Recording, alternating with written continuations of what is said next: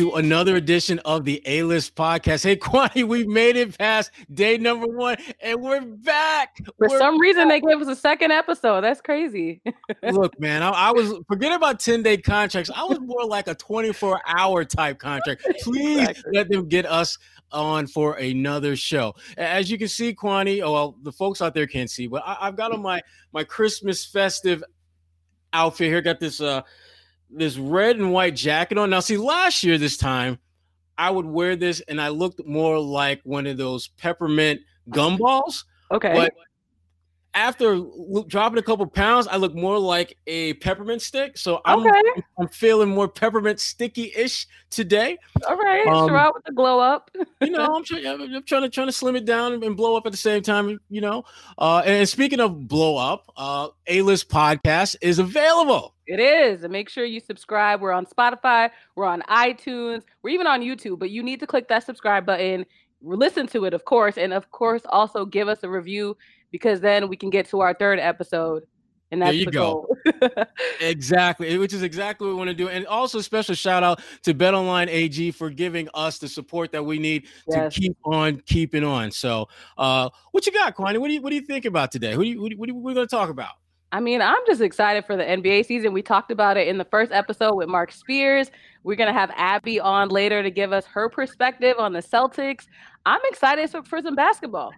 I'm excited about basketball, but you know what?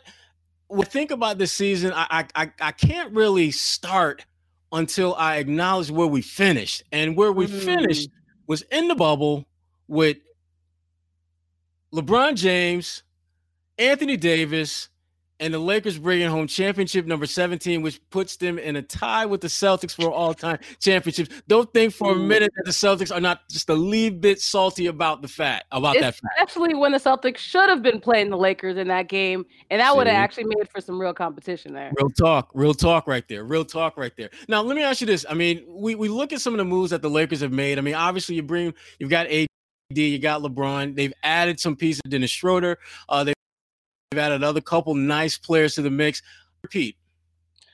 I'm not counting them out, obviously. As Mark Spears said in the last episode, he says that this Lakers team could beat the bubble team in a heartbeat. But I'm still looking to the East with hope in the sense that I don't want to just see LeBron dominate again. I would love to see another team come out of the West and give us a little more competition. Every conference that LeBron is in, we're always like, oh, they got it. I'm tired of that.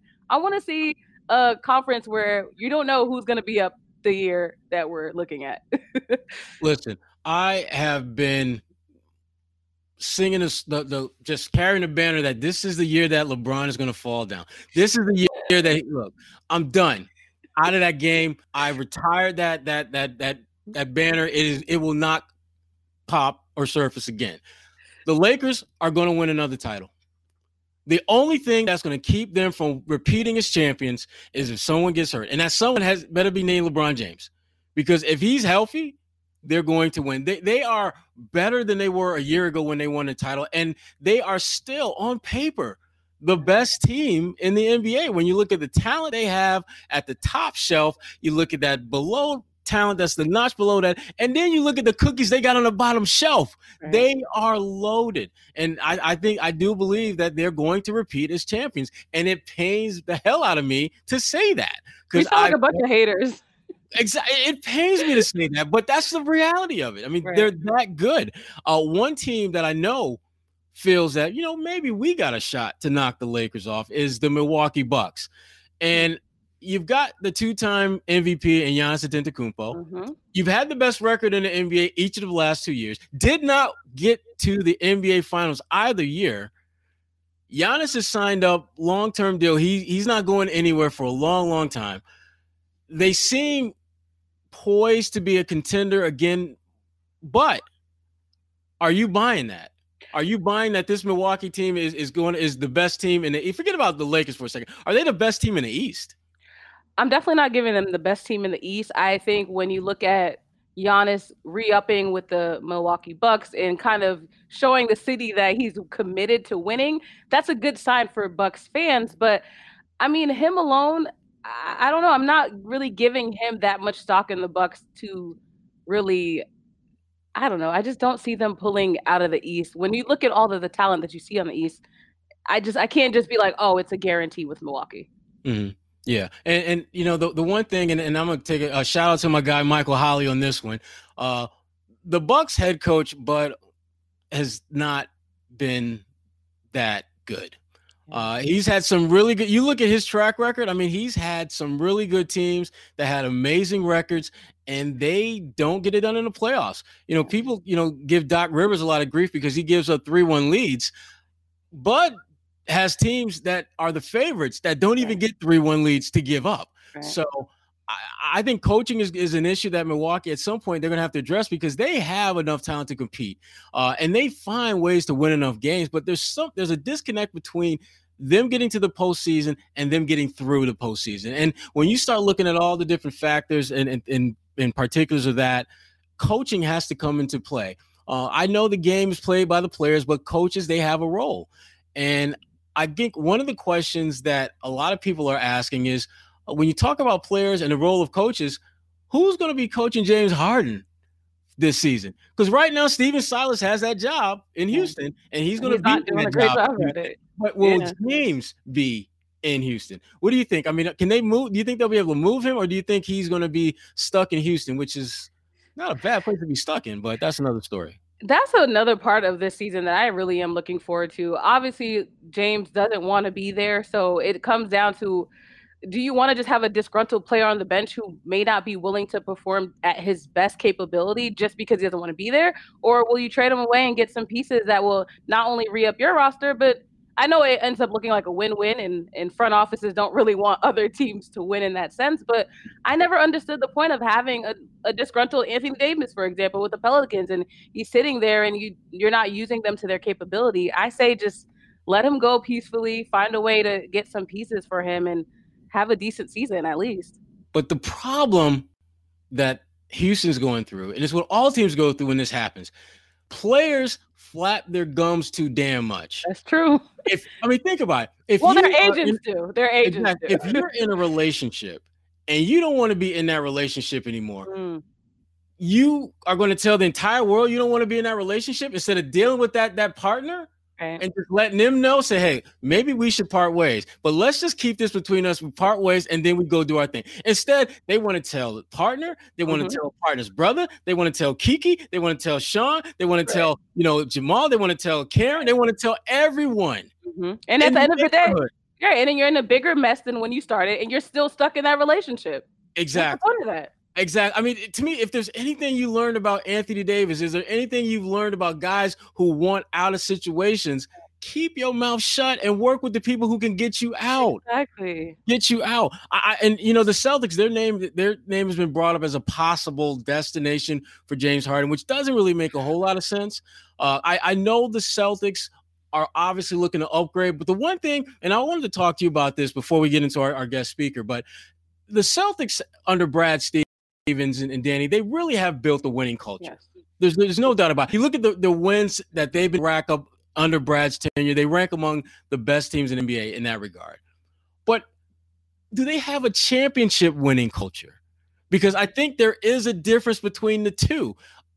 I would say they don't. Uh, and and I and I think as tempting as adding a James Harden type player to the mix would I think on the surface look like you're trying to create a championship winning culture, I think the credits that you get with a move like that will be offset and then some by the debits because James is a lot. I mean, he's bringing more than just that damn beard to the yeah. building. I mean, he got some serious baggage uh, beyond that the, that beard and the hair products that that beard needs to keep it nice and whatever the hell he thinks it is right now. So, with what, that being said, though, what do you think, or who do you think could contribute to the Celtics having a winning culture? You're gonna you're gonna laugh at this or you may not okay i think they need to i think just like they went back in the past to add a guy like evan turner to the staff mm-hmm. i think they need to take a look a, a, blast from the past in order to add to their roster the Isaiah guy Thomas? the guy that i'm gonna keep would you say isaiah thomas no, you know I love Isaiah. Oh, I, love I, I was we'll ride or die with him. Thanks. Uh, shout out to Isaiah Thomas for that Brinks truck line. That really was a major gift for me. I appreciate you for that. Always. No, I'm talking about our good friend Al Horford. Hmm, and here's why. I'm not laughing at that. Here's you, why. Oh, yeah. You got that $28.5 million trade exception that you got from the Gordon Hayward deal.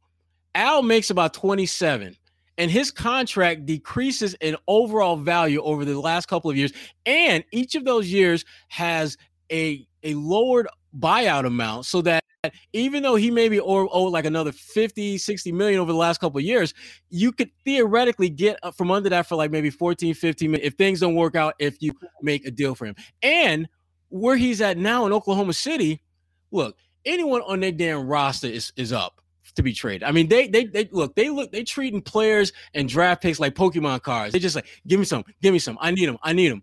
That's how they are. And they would love to have a $28.5 million trade exception at their disposal. And the Celtics, again, they've got a year to do this. And obviously, they, you know, they, they've added Tristan Thompson. They've, you know, you got Daniel Theis back. You're hoping Robert Williams, you know, could can finally, you know, play like the guy that they think he is.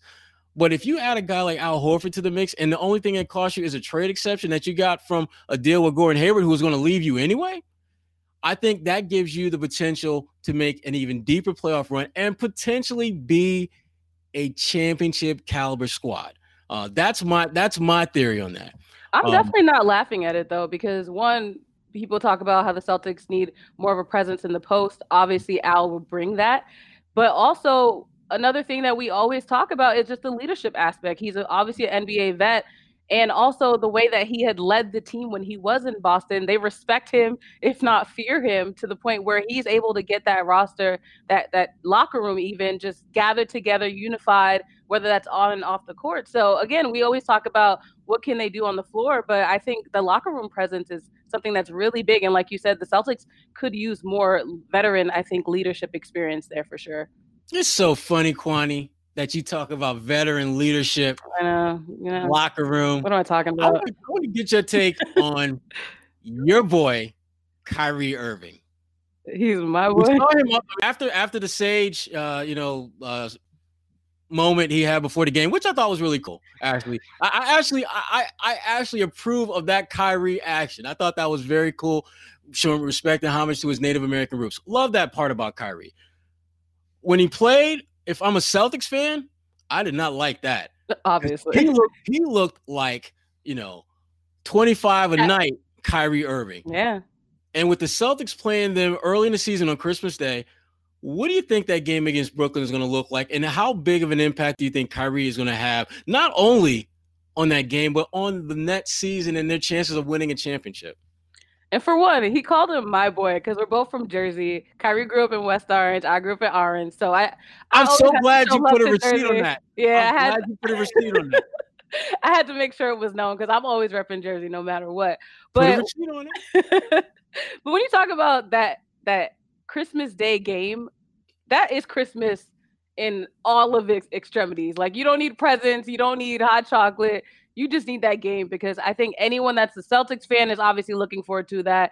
Even though the preseason game wasn't what they expected, they got smashed. They did. It was yes, it was not what Celtics fans want. But obviously, I think players do still approach the preseason, whether they want to admit it or not, with that preseason mentality. But when you have a Christmas Day game, you're having that national audience. I think the Celtics are going to bring it. It's going to be way more fun than what we saw in the preseason, and I think I don't know. I'm I, I'm feeling some players ducking on each other in this one.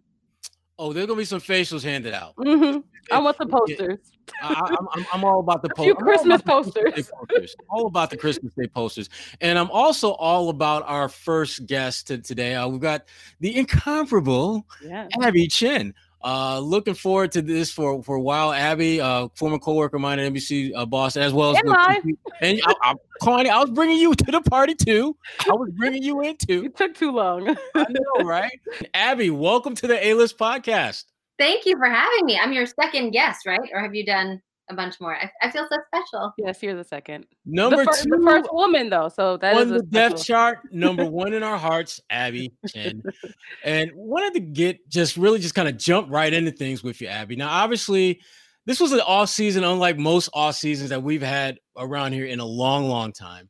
And you know, there there was a movement that was going on in Boston. And I guess the easiest way to describe it is the Abby Chin movement. Uh, when fans reached out to you, Abby, showing their support for you, just take us through a little bit what that meant to you uh, to, to get that type of that, that type of love. Oh my gosh, it meant so much. It was so completely unexpected. Um, I think Sherrod, you and I got the same call on the same day, and it was heartbreaking. I mean, the reality is, I had my dream job. I had my dream job for seven seasons, and um, even though that season wasn't over, the job was being taken away. And so um, just kind of dealing with the mental reality of that was really hard.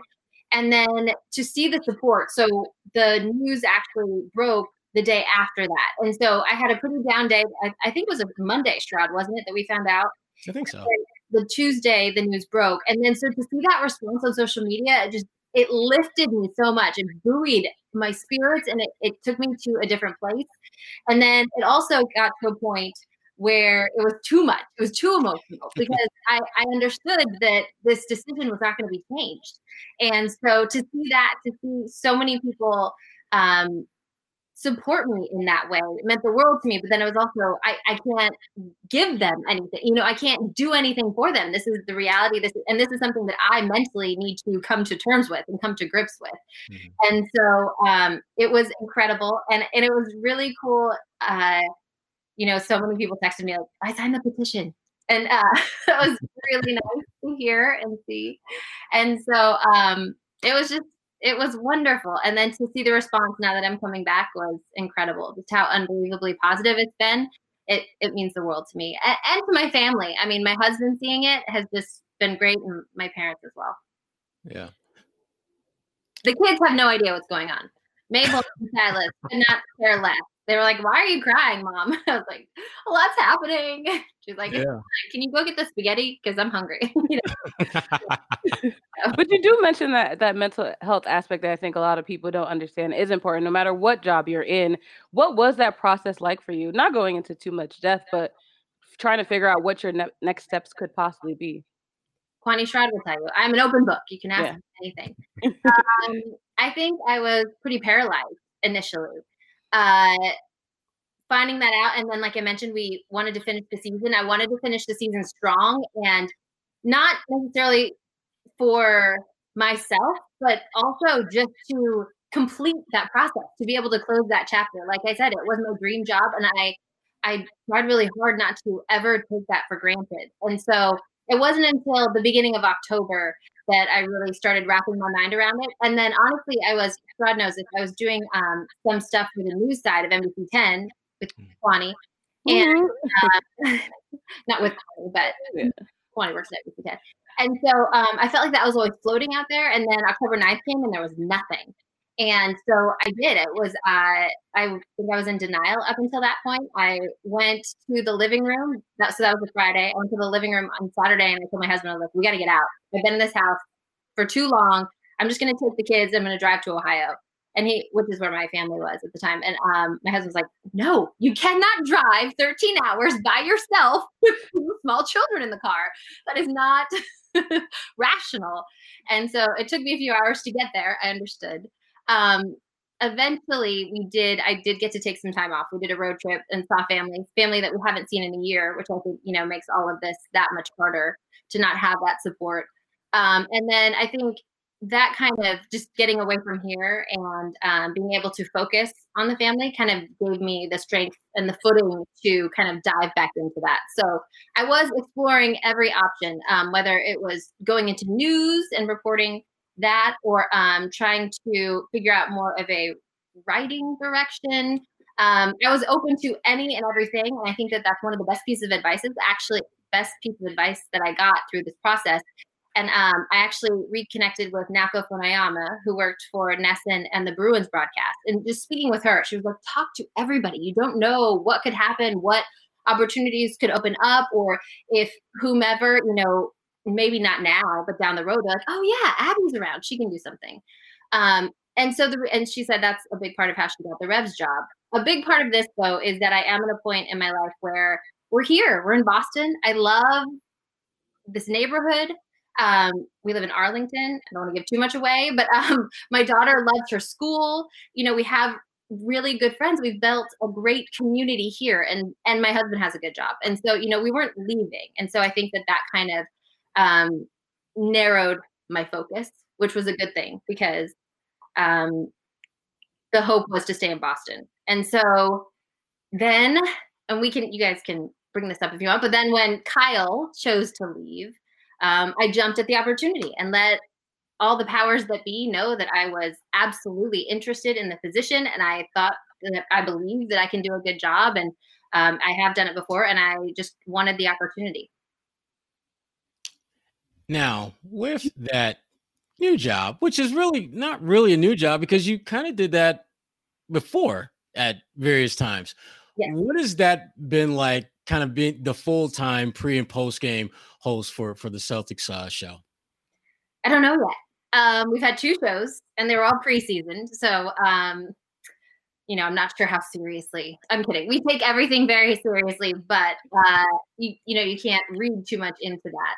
And so, um, I am really excited. I'm everyone uh, when I was up for the opportunity speaking with um, my producer on the games. His name is Paul Lucy, and he was like, "Abby, there are so many games. They're just like they keep coming." and that excites me. I love that. Sherrod, you know that. And we've been on the road and um, I really enjoy the pace of the NBA and I like that this is picking up. And um, one cool thing about this job and and for better or for worse, it's better for me at the point that I'm at that there is no travel right now. Mm. And so um, you know, typically on a game day, I am going to shoot around for three hours and then I go home, I study, prepare, get ready, and then you're at the arena for eight hours after that. And so those are long days. And this job allows me to be at home a little bit more with the kids during the day. Um, we do have help, and then focus on the game at night. And I think that that's really exciting. And I'm excited about about the cast of characters that we're going to have. Big Perk is going to be with us as much as possible, and he is amazing. I love him so much and his personality and his fire and the fact that he has no filter. It's wonderful. Um, Scal sometimes I wish would have more of a filter, but uh, but then um, you know, and Chris Mannix, who I've worked with, and and that's the really cool part about it is that these are people who I have relationships that I have um, spent time with and and built up uh, rapport with, and so I'm excited to see how that develops and where that goes. It must be exciting to start a new job and already know your coworkers. studio, very familiar. right, right. But obviously, the NBA season tips off on Tuesday, and the biggest storyline is the Celtics and how they will play this season. What are you looking most forward to from the Celtics squad? I don't know if they're the biggest story, Kwani. I, I like. Well, they're one of the bigger Eastern Conference stories. well, maybe looked pretty good the other night. Uh, I, um, I am like I think almost everyone in Celtics Nation. am most excited to see what Jayson Tatum and Jaylen Brown do with this opportunity. There is no denying, no one else is trying to take that spotlight from them. From them, this is their team. This is their moment. I, I am excited to see them seize that, to find out what that looks like, and to see where they can lead this team. And and and I know that there are going to be some growing pains and I think that um, that is one of another benefit of having so many games going up. Number one, that they're young and they're going to be able to play, and and I want to see them learn and grow and see um, how they can develop now that they know they are the men, the guys. Yeah, and and I, I guess along those lines, Abby, because you know we we've seen them from their day one when they came to Boston to where they are now, and it I always felt as though we have these expectations for them, and they would either dramatically exceed them or significantly underperform versus those expectations. And I don't know why that is. I mean, because it's been like that for Jaylen from, from day one. I mean, he went from a guy that people didn't really think the Celtics should draft. I mean, how many guys drafted that high get booed? Which yeah. it just doesn't happen. And then you got Tatum, who had a great rookie season, but then he was okay you know, the second year, but didn't make that great leap that people thought he would make. And so now it's like maybe he's not as good as we thought. And then he becomes an all star. It's like, okay, maybe he's a top 10 player. What do you think those guys, what's realistic? What should we realistically expect from them? I mean, because both of those guys are still young, but they have been in the league for a while and they've done some things. And they've experienced a lot. Brad Stevens talks about it all the time, how much they have been through in their short NBA careers. And Sherrod, as you go through everything, it all seems so circumstantial. You talk mm-hmm. about Jayson Tatum and that second year not making that leap.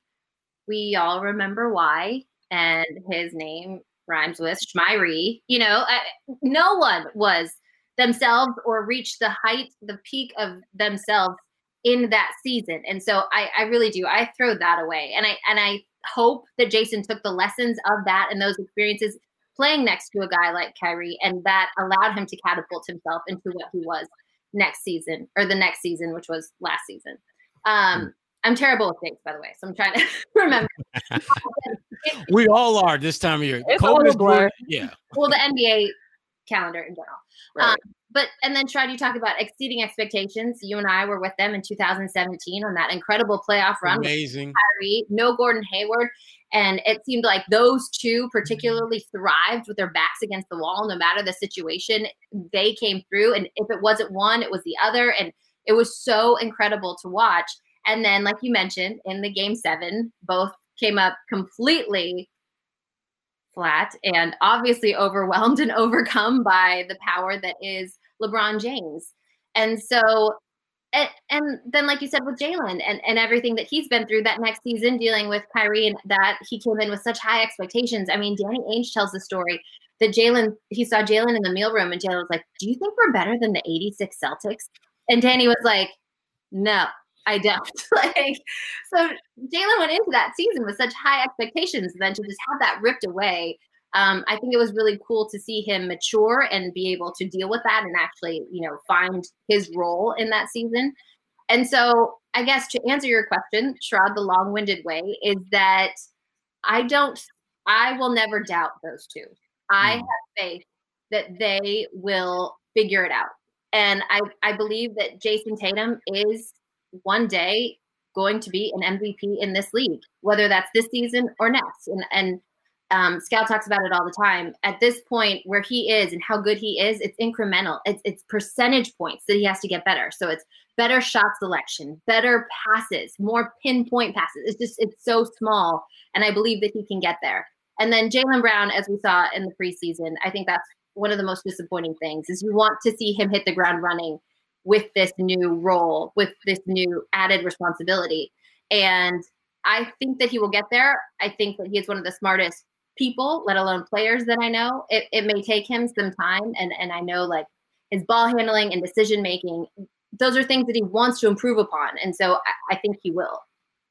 Hmm. You mentioned Jaylen and Jayson having to step up, but I think a lot of times, as you mentioned with Kyrie, we think that just because someone's a star, that they have to be the leader. So, looking at the roster that the Celtics have this year, who do you think should emerge as a leader of this team? I think Marcus Smart is the default leader and we know the heart and soul, and he is the guy who's in there holding people accountable.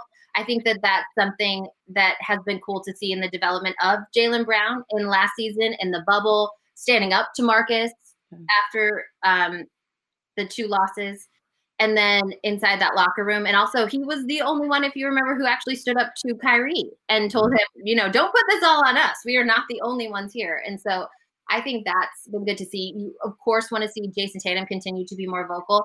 And then you guys let me know, Sherrod, what have you thought of Tristan Thompson? I feel like mm. he has come in and talked a lot. I know, I, I don't know um, how, how helpful it's just a loaded question.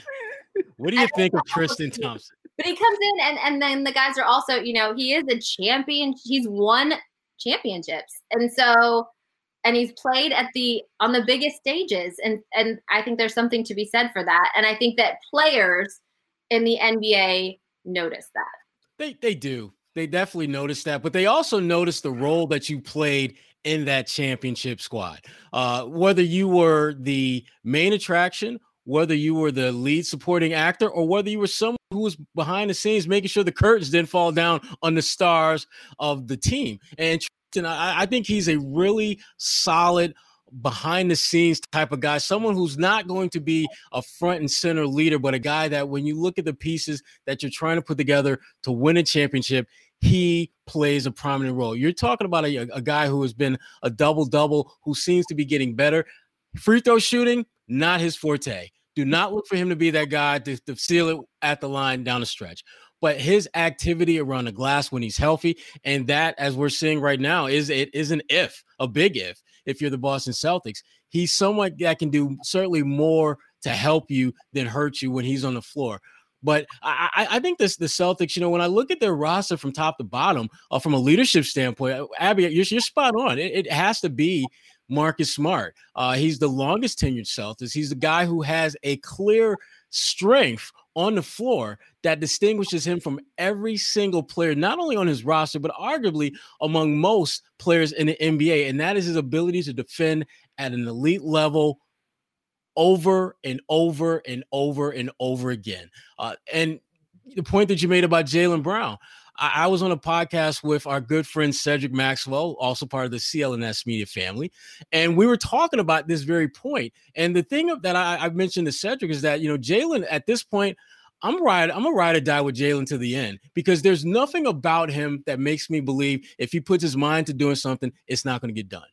He specifically talked to us all about wanting to round out his game going forward. And when you look at where he was as a rookie and you look at where he's at now, every year he has significantly leveled up his overall play to the point where now, you know, if he is a is an all-star this year, there would not be anyone in the world surprised about that because of the way he's has leveled his game up year after year after year. And so I, I do believe those two guys have to be the front and center leaders, Marcus Smart and, and Jaylen Brown. But that second tier to give them support in leadership, I think it has to be a Tristan Thompson because of the points that you brought up, Abby.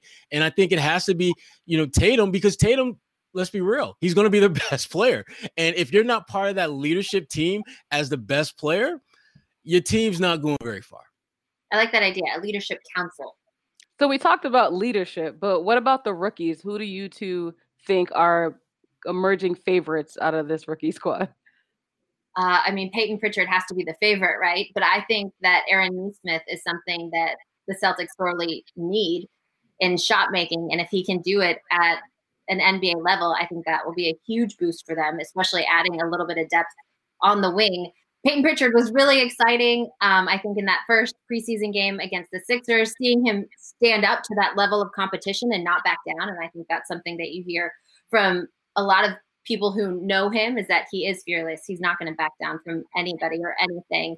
Um, I do think that was a huge welcome to the NBA moment for both of them in the Nets game. One, KD just stepping up and hitting that three right in Pritchard's face.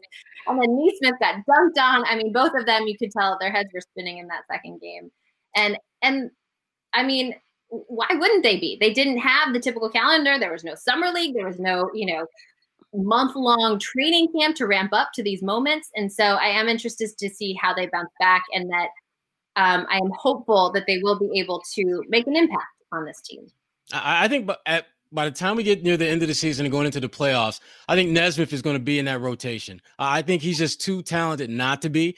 Uh, and, and frankly, you know, this is a guy who, remember, he only played a handful of games at Vanderbilt. So it's not like he's got this wide playlist of, pl- of playing that he can lean on as he enters this completely new and so much more challenging thing that we like to call the National Basketball Association. It's going to take him a little bit of time to get there. And I think the Celtics understand that. That's why they're not rushing, they're not pressing. And as far as Pritchard's concerned, I love what he brings to the game. But to me, he's like uh he reminds me a lot of Matthew Dellavedova, uh, who is just scrappy, uh, can make some shots if you leave him open all day long. Is a someone who is much better at playing off of others than they are necessarily playing their game per se. Uh, and I and again, I think he's going to be a solid player for the Celtics eventually. But if you're looking at where they are now and where they're going to be in the playoffs or going into the playoffs, Nesmith is going to be someone that I think has what I call Tyler Herro 2.0 potential. Ooh, uh, someone wow. who can have a certain level of play during a regular season, but when you get to the playoffs and the money's on the line, they take it to another level. I think he has that potential in him. Uh, having worked with his head coach uh, at Vanderbilt, Jerry Stackhouse, who is, you know, was there was not a shot that Jerry Stackhouse didn't like to take, regardless of what point in the game it was. I think we're going to see Nesmith over time really become more comfortable being that high volume shooter because he has that skill in him. And and the Celtics again, they're not pressed about what he's doing, you know, in Thanksgiving and Christmas and even New Year's. They're more concerned about where is he going to be come playoff time. And I think he's going to be right where they need him to be to make an impact and be a difference maker. My only counter to that, Sherrod, is that Tyler Herro had four months of a pandemic to sit there and work on his game. And so it was basically him coming back in his second season in a bubble where there were no fans cheering against him, not having to overcome any of those adverse conditions. And so um, I do think that it will be important for these rookies to step up in these situations. But I am not sure that for the Celtics and their championship aspirations, it would be a good thing if they need to count on one of these guys. Hmm.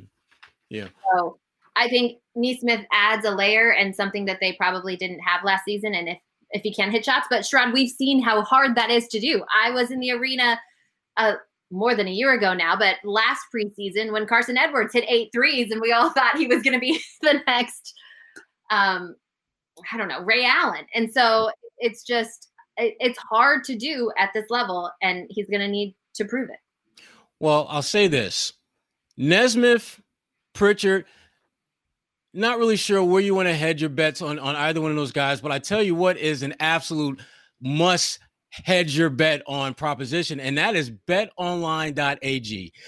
Yeah. NFL football is nearing the home stretch with a few surprise teams near the top of the standings, and the NBA is just getting started. And while you might not be at the game this year, you can still be in on the action at Bet Online.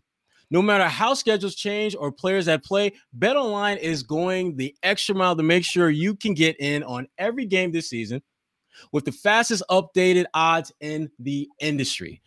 There are always more options to wager than anywhere online. Head to Bet Online today and take advantage of all the great bonuses, offers, and contests. Bet Online, your online sportsbook experts.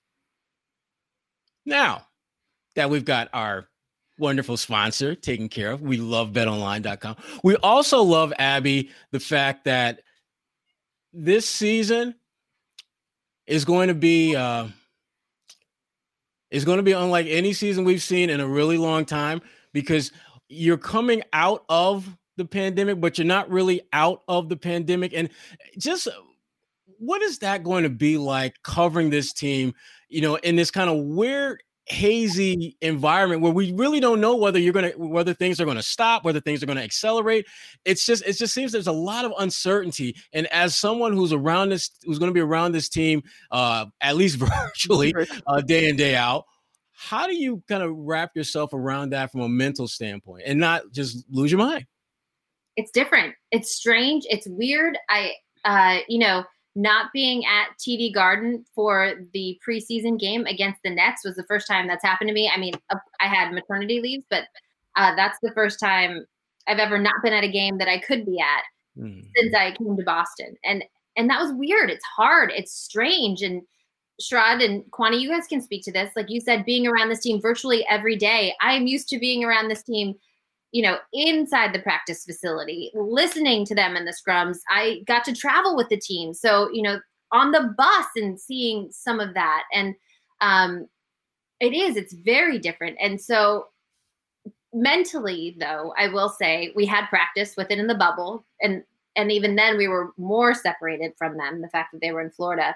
And then all of us. I think it's just what we're it's the new normal for everything. And so this is how it is. One one positive about Zoom is that we can zoom into any press conference. And so um you know, for example, today I was thinking about Payton Pritchard. We heard from him for the Celtics and I was like, "Well, when are the Blazers going to have their Zoom? I'm going to email them because Damian Lillard loves Payton Pritchard and I would love to get his perspective on the mm-hmm. rookie and so that's something that's really cool that we typically don't get an opportunity to do and so it, i think it opens up more possibilities i, I do think it's um, you obviously have to be more creative which kwani you know all about that and so it's a different challenge. And and as I'm going to take a note from Brad Stevens, you have to enjoy the challenge. I am excited about the challenge of these opportunities. And be the best version of yourself, Abby. Don't forget, be the best version of yourself. Yeah, improve every possession, every possession on its own.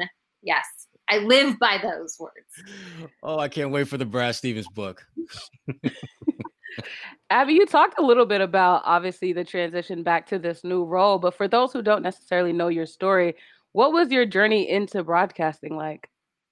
I um okay, I guess I this this is long. That's the only reason you know you really want to know all this. Um, I was in high school and I I always liked journalism. I grew up, you know, watching today the Today Show, wanting to be Katie Couric. Um, and I didn't think that that would be a possibility until I had an English teacher. I read the announcements one day, I think, and, and she was like, Hey, you should get into broadcasting. And I was like, What is that? I didn't know it was a thing. So um, I went to college for broadcasting. And then when I was in college, I took a sports broadcasting class. I grew up loving sports. I played sports. Um, I grew up in Denver. I was a huge Broncos fan. Um, my sister played softball, and it was the inaugural season of the Rockies when we were there. It just happened, and we went to a ton of games, and it was just so fun. Those are some of my favorite memories. Um, and I and then I also remember sitting like way up in the nosebleeds of Mile High Stadium when the Broncos and John Elway and like sharing those memories with my dad. It's incredible. And so um, I took that sports broadcasting class, and then I realized, oh, you can just do sports. That's amazing. Uh, and so coming out of college, I um, ESPN called me for a production assistant job at ESPN Classic. I had submitted a resume two years before that for just an internship.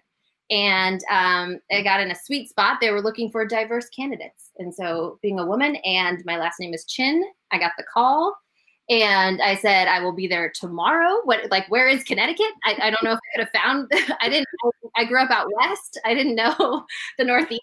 And uh, it's so funny driving here. My mom, um, when we were moving to Connecticut, my mom and I, we stopped, uh, I think we stopped like just outside of Connecticut and it was kind of late. And um, we were like, let's stop here. We'll get there tomorrow with a fresh, you know, and we drove the next morning and it was like an hour away. like, what were we doing? Because Connecticut is so small. But anyway, um, I was behind the scenes at ESPN for three years. I did get to work on in uh, remote production eventually. So I worked on Monday Night Football, um, the X Games. I got to do some really cool stuff. The women's NCAA tournament. It's like the only champion that's crowned on ESPN.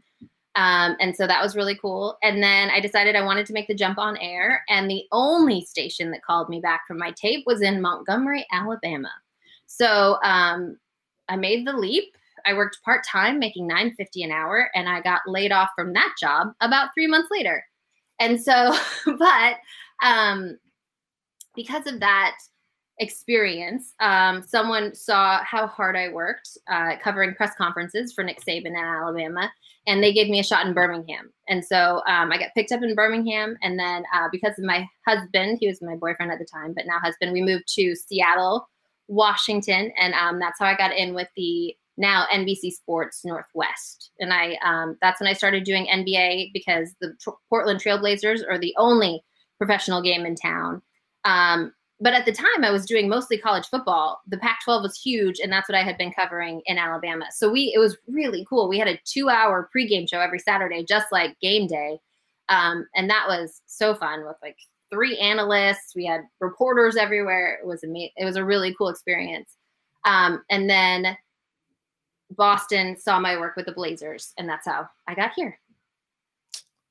Wow. long story. Yeah. No, it wasn't even that long. It was a good. No, Qu- Kwani's stories are so much longer than that. That yours was just like uh, absolute easy pass, easy lane. That's why she's a broadcaster. exactly. Well, well, Abby, we're, we're running low. We're running out of time, but I wanted to just get your take on um this season. Uh, again, not being unlike any we've seen without Tommy Heinsohn around, and just you know, can you just share share with us just some of your fondest memories of Tommy?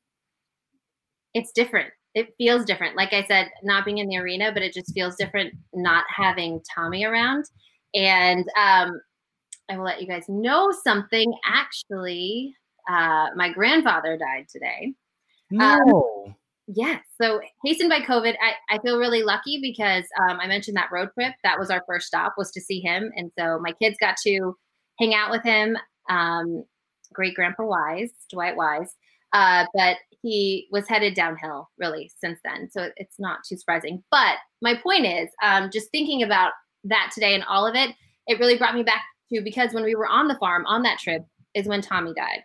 And so I remember sitting on the couch and, you know, scrolling through my phone and seeing all these wonderful memories that people posted of Tommy. And I, I know that I only got a small slice of the Tommy Heinsohn who, you know, went from the player to the coach. And I, I got to know him as a broadcaster. But my favorite thing about Tommy is while he knows he will have forgotten way more basketball than I will ever know, is he never made me feel less than. And um, he never spoke down to me. He never, he always made me feel like I was part of the team and he made me feel like I was an important part of the team. And I'm always grateful for that. And and you guys, we talked about at the beginning of all this, all the support that I've gotten from Celtics Nation.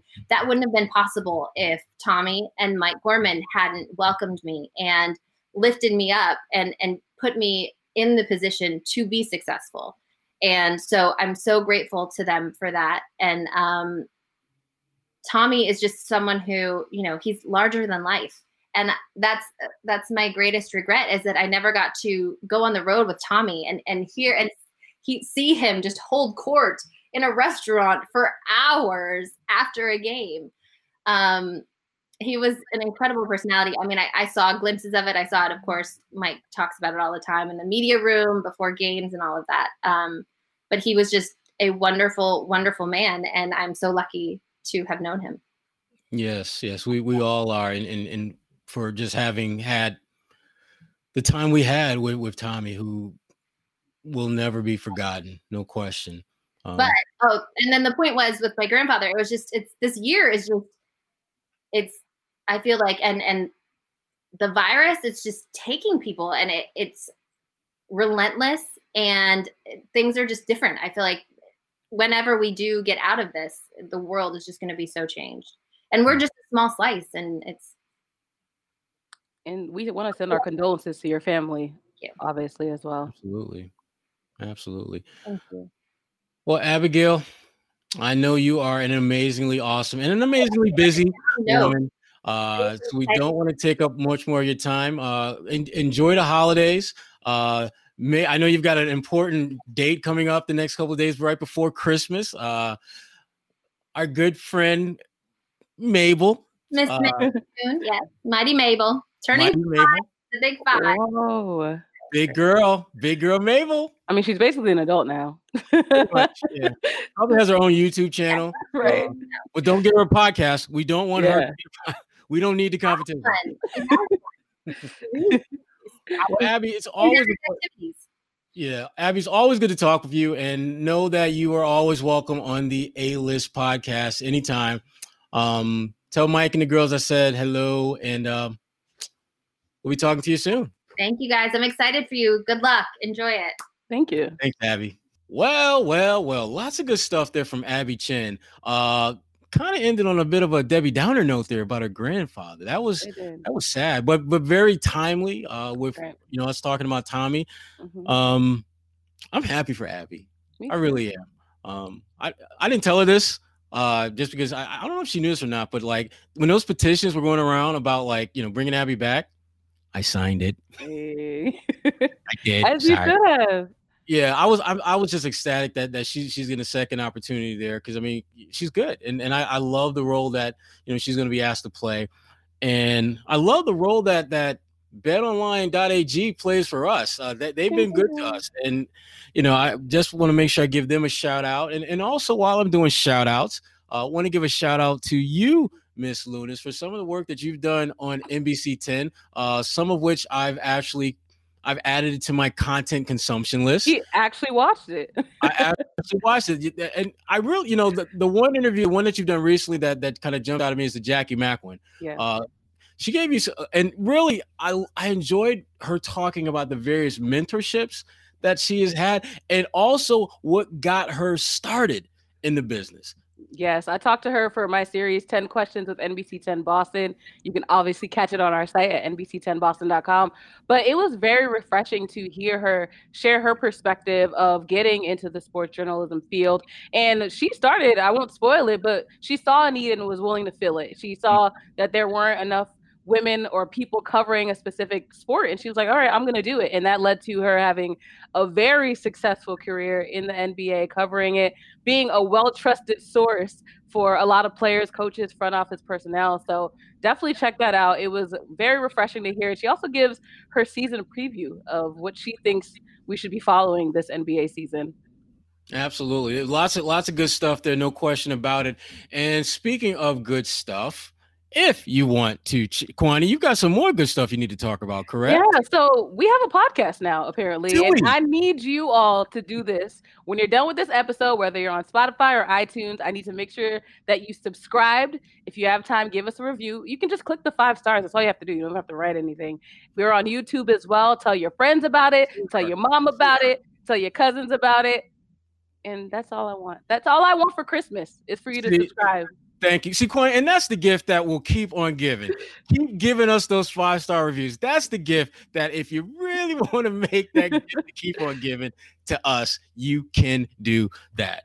Uh, another good episode, Kwani. Hopefully, we can we'll keep it going. Keep we got number two in the books. two down and a whole lot more to go. And I still didn't whole... tell you guys my middle name. we gonna, you know what? I'm not gonna spoil it for them. Don't I'm, do I'm, I'm, not going to. I'm not going to put you on blast. Although they're going to refer back once they find out, they will refer back to this episode. They will. They will look back at this episode, be like, mm, "Damn, okay, yeah, I get it." Third time's a charm, clue, y'all. That's we call that a clue. Yes. Uh, and I'm looking at the clock, and that's cluing me in that it's time for us to go. It's time to go. So, Again, great show, Kwani, as always. Uh, A. Sherrod Blakely, Kwani Lunis, Lunis. This is the A List podcast. Uh, as she mentioned, we are on all your podcasting apps. Subscribe, review, give us that five star rating, and we're good to go. Special shout out to betonline.ag, giving us the support that we need and, and, and want. Appreciate you as always. And that being said, this is the A List podcast. We are out. Happy holidays, everybody. Happy holidays.